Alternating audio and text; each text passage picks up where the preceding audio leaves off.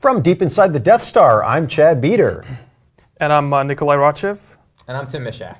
And welcome to Defrag Tools, the show that takes you inside Microsoft and inside Windows. Uh, so we've got these guys here from the debugging team, uh, Tim and Nick, uh, talking about the new WinDBG, the new uh, Windows debugger uh, version, replacing the old version. We've got a, a, another video just kind of introducing it. You should go watch that first if you haven't seen it. That's right. Uh, but I think we're going to get uh, a little bit more in depth. Nick is going to show us some stuff, right? Yeah, so we're going to go a little in depth into uh, some of the windows that we have and how they kind of interact with the data model.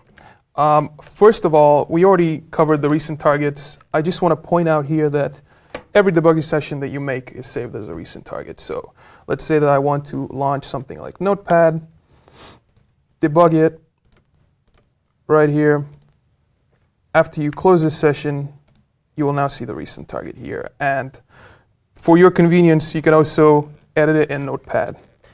Now, will uh, if I connect to a remote, would that show up here as well? Uh, yes. So every single debugging session, as you start it, will be put here with certain arguments, mm-hmm. and this is for your convenience. So you don't have to type the same thing over and over again. yeah, again, right? super convenient. Um, so you can right-click on any one of these. For example, let me use the one that I already set up. And you can see what it really is. It's just a regular XML file. Oh. There's nothing really that complicated about it. You can edit by hand if you want to. Oh, okay. Um, so this is one of our design goals is that we want people to be able to look at this file and actually, you know, manually edit stuff. See what's going to. on underneath. That's right. Cool. Um, for more in-depth demos on some of the windows, uh, let me launch this demo app right here. And I'm going to show you, I'm going to go over the locals window, the watch window. So we have sort of a regular demo app here that I'll just go to. And we can see we have a, you know, nothing unusual here. There's a local w- locals window mm-hmm. with, uh, you know, some local arguments. Got our source up there and setting breakpoints. That's so right. looks just about like the old uh, WinDBG so far. That's right. And we also, you know, have a breakpoints window. So you can see all your breakpoints here. Mm-hmm. You could jump to them from here. Of course, you can remove them. So all the sort of manipulations that you used to with breakpoints. Mm-hmm are also available in the, you know, in that window and in the source. Okay. What I want to show you now is with this data model that Tim and Andy talked about in our previous video, what you could do is you could put an expression here, let's say, put this local right here. and since this rectangle is uh, iterable, it's a vector, uh, you know, I could do sort of very standard LINQ expressions. So let's say I want to take the rectangles and just take their left value. You can see the rectangle is a very simple structure. Mm-hmm. Has a left, right, top, bottom. So I want to select every element on the list and just project the left element. And you see some values right here. And this is very powerful because you can use sort of the standard C-sharp LINQ queries that you're already used to. You can also chain them. You know, you can project the sequence, whatever you like. Uh, and you could do this here in the watch window where you have autocomplete. But the cool thing is you can also bring up something new here, which we call a model window, which allows you to uh, use the same view that you have here in the watch window, but you can also use a grid, for example. So I can pull up as a grid if oh. this is more useful for you to represent the data. And the cool thing about this window and the watch window mm-hmm. is that they will both be updated when any data model changes happen. So mm. let's go through that very briefly.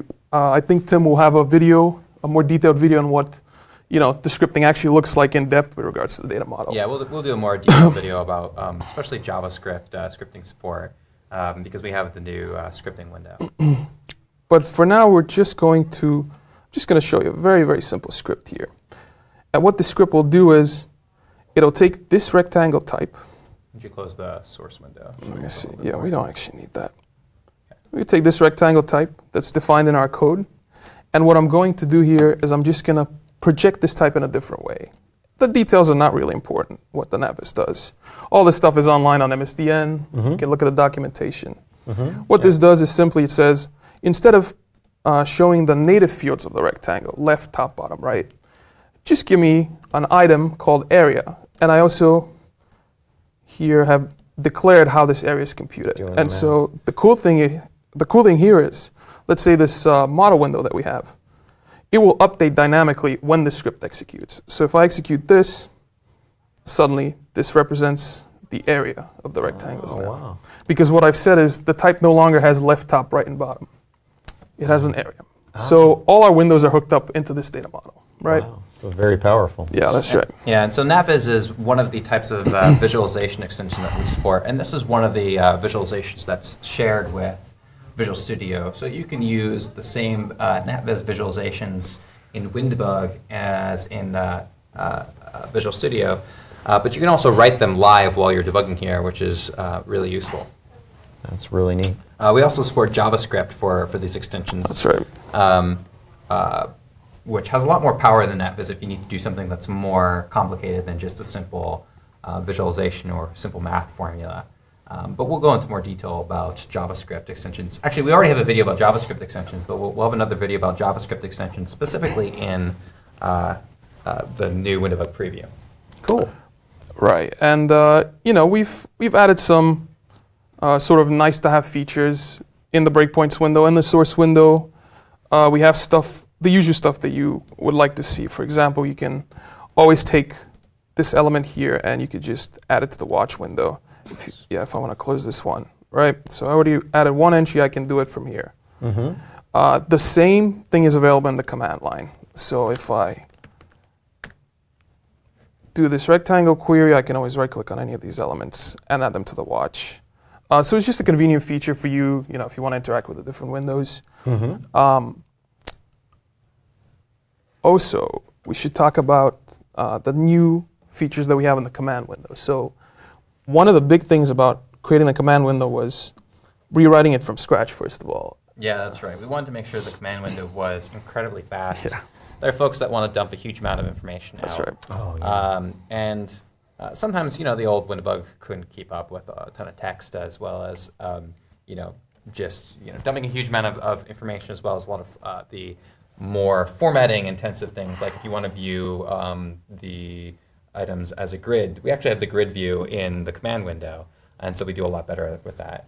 Actually, why don't you show the dx-g on the on the rectangle? So people who are familiar with DX will know that there's a G argument to display a grid right here, which is similar to what the model window does, except the model window is a non-console text output. And this right? you can, you know, paste it out to uh, whatever. Whatever you want. That's email you're sending or Yep. whatever. Yep. That's right. And pasting is actually a little bit better now in WinDbg, uh, in the WinDbg preview.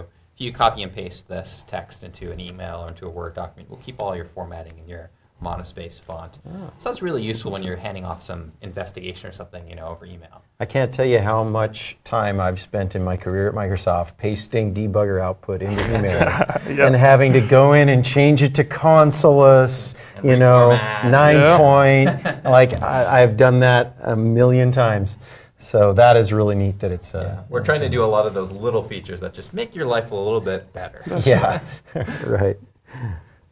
Very cool. Anything else we want to look at here? I think we've covered most of the windows we want to talk show, about. uh, look up on MSDN. I don't know if you've got, uh, maybe see if we can search uh, vector or something. yeah, Is so we can use uh, the wa- the source window here, and there's a search on MSDN option, Oh, very right? nice. So this will just bring a search query with whatever the cursor happened to be on. So in this case, we're actually on vector pushback. And this works from any window. You can. This works from the This source works from the window. From the source Yeah. window. Um, yeah. Okay. But there's no reason not to enable it in other windows. Again, it's important to stress that a lot of these things are driven by feedback. Right, This one in so- particular, I believe Yes. someone requested it specifically. Right on. So if someone wants that feature anywhere else, say use the feedback Use the hub. feedback you know. Use the feedback hub, like so we were talking about in the first video. This is a work right. in progress. We want people to uh, send us their feedback, and they can help design this, or at least uh, help you guys design it. That's right. Yeah. All right.